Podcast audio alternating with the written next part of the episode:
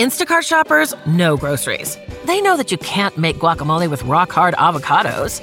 They know how to quickly find those peanut butter pretzels you can never find. And they keep you in the know by giving you updates about your order along the way.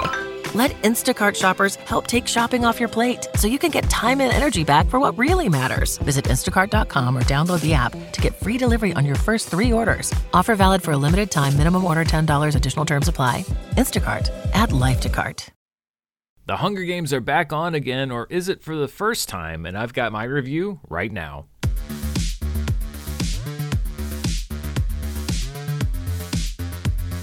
Hello, everybody. I'm Dan Murrell here from beautiful New Zealand with my review of The Hunger Games, The Ballad of Songbirds and Snakes. That is one of the unwieldiest titles for a movie I've ever heard. Yes, I am away from the studio. You've been seeing some stuff here on the channel for the past several days that I banked before I left. I am on my honeymoon with Mara. We got married about two weeks ago, and so I am not doing a whole lot of original videos here for the channel. And I know that so many of you want to see charts and want to see a video about the SAG-AFTRA strike and all that stuff.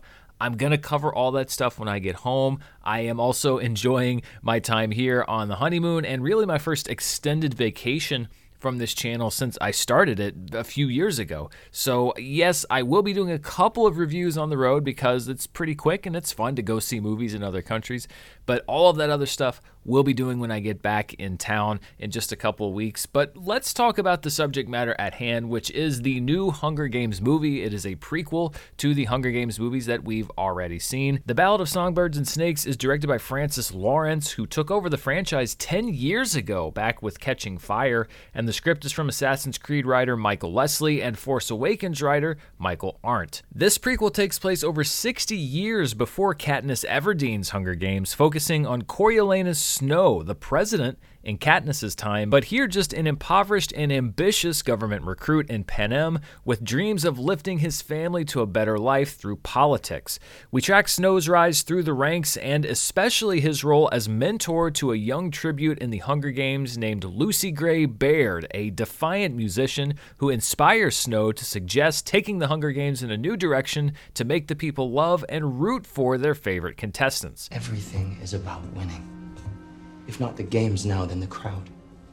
Lucy Gray won't survive a minute inside that arena.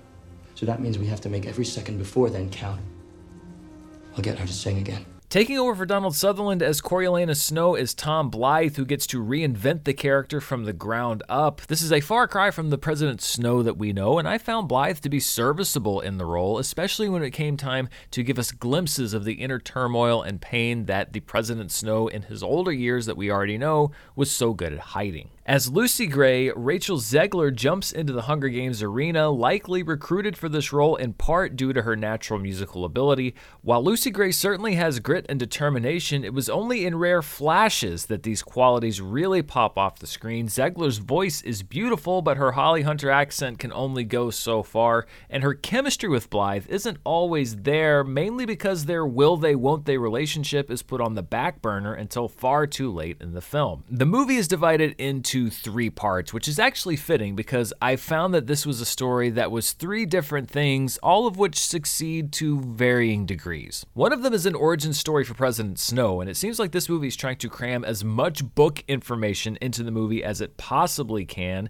The other part of the movie is the story of the 10th annual Hunger Games. This is easily the strongest part of the movie. Yes, we've seen Hunger Games before, but not as technologically primitive as these, and the movie's best scenes and most effective sequences all revolve around the Hunger Games. And finally, we have the story of Snow, Lucy Gray, and the other characters as we begin to see Snow's transformation. This is the weakest part of the movie and ends in a way that I found narratively unsatisfying. All of these different elements and storylines combine into what felt like a retelling of the book at warp speed. It really felt like sometimes they were going almost double speed just to try to get everything in. And I really think that a better adaptation process when it comes to the script would have improved things greatly. It doesn't seem like the writers knew exactly what they could take out or should leave in from the book, and so they tried to get everything in there, and it really does take the weight out of some major moments and leaves other things undeveloped. The relationship between Snow and Lucy Gray is the most important part of the movie in many ways, and yet the most underdeveloped. It really needed to be beefed up for this movie to work as a whole, and I would definitely say that if you are someone who wanted to wait and start your Hunger Games journey with this prequel, thinking it would be easier to start at the beginning,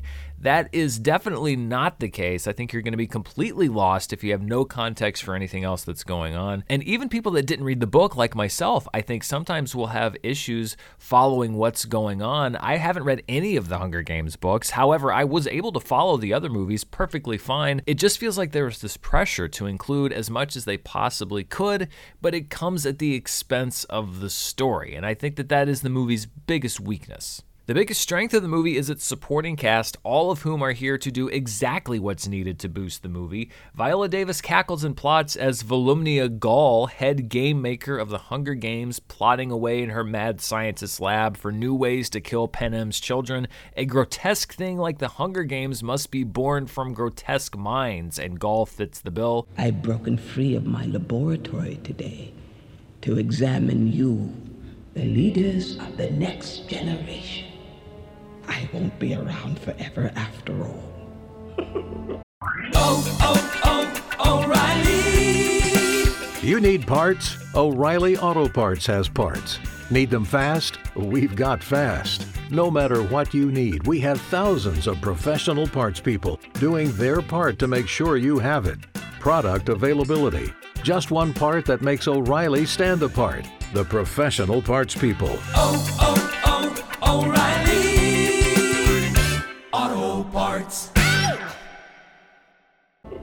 Peter Dinklage plays Casca Highbottom, Dean of Panem's Academy, who holds Snow's fate in his hands. Highbottom sneers and groans his way through the games, revealing his true intentions only when it suits him best. And Dinklage's Game of Thrones days of playing another world weary character who keeps his cards close to the vest really serve him well here. I have summoned you all here today for the 10th annual reaping ceremony in which we choose two children from each district throw into the Capitol Arena to fight to the death in the Hunger Games. And then we have Jason Schwartzman, who's a real highlight as Lucky Flickerman, the TV host of the Hunger Games, and presumably the father or some other relation of Stanley Tucci's character from the later films. Schwartzman's just having fun here. He nails the proper phony TV persona, and nearly every humorous line that he has also lands. In a film that often threatens to sink under its own weight, Schwartzman does what he can to liven things up while still highlighting the hypocrisy of mixing televised child murder with the latest local weather reports. Lots of different words come to mind when I try to sum up my thoughts on this movie. None of them are overly negative, but a lot of them aren't very positive either. They're words like okay or fine or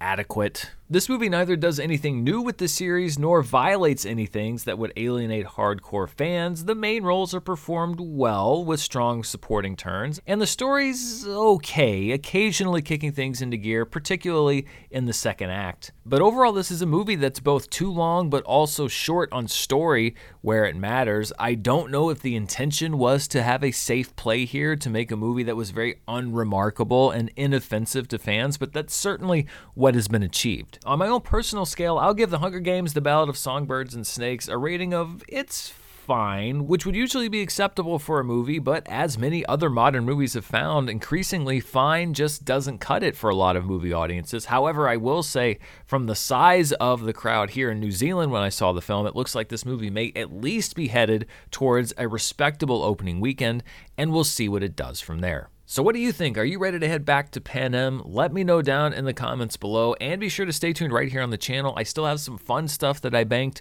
before we left on the trip, and then I will be back in the studio in several days to catch up on the stuff that I missed and to keep doing reviews and everything that you love here on the channel. Until next time, thank you so much, stay safe, and I'll see you then. Bye.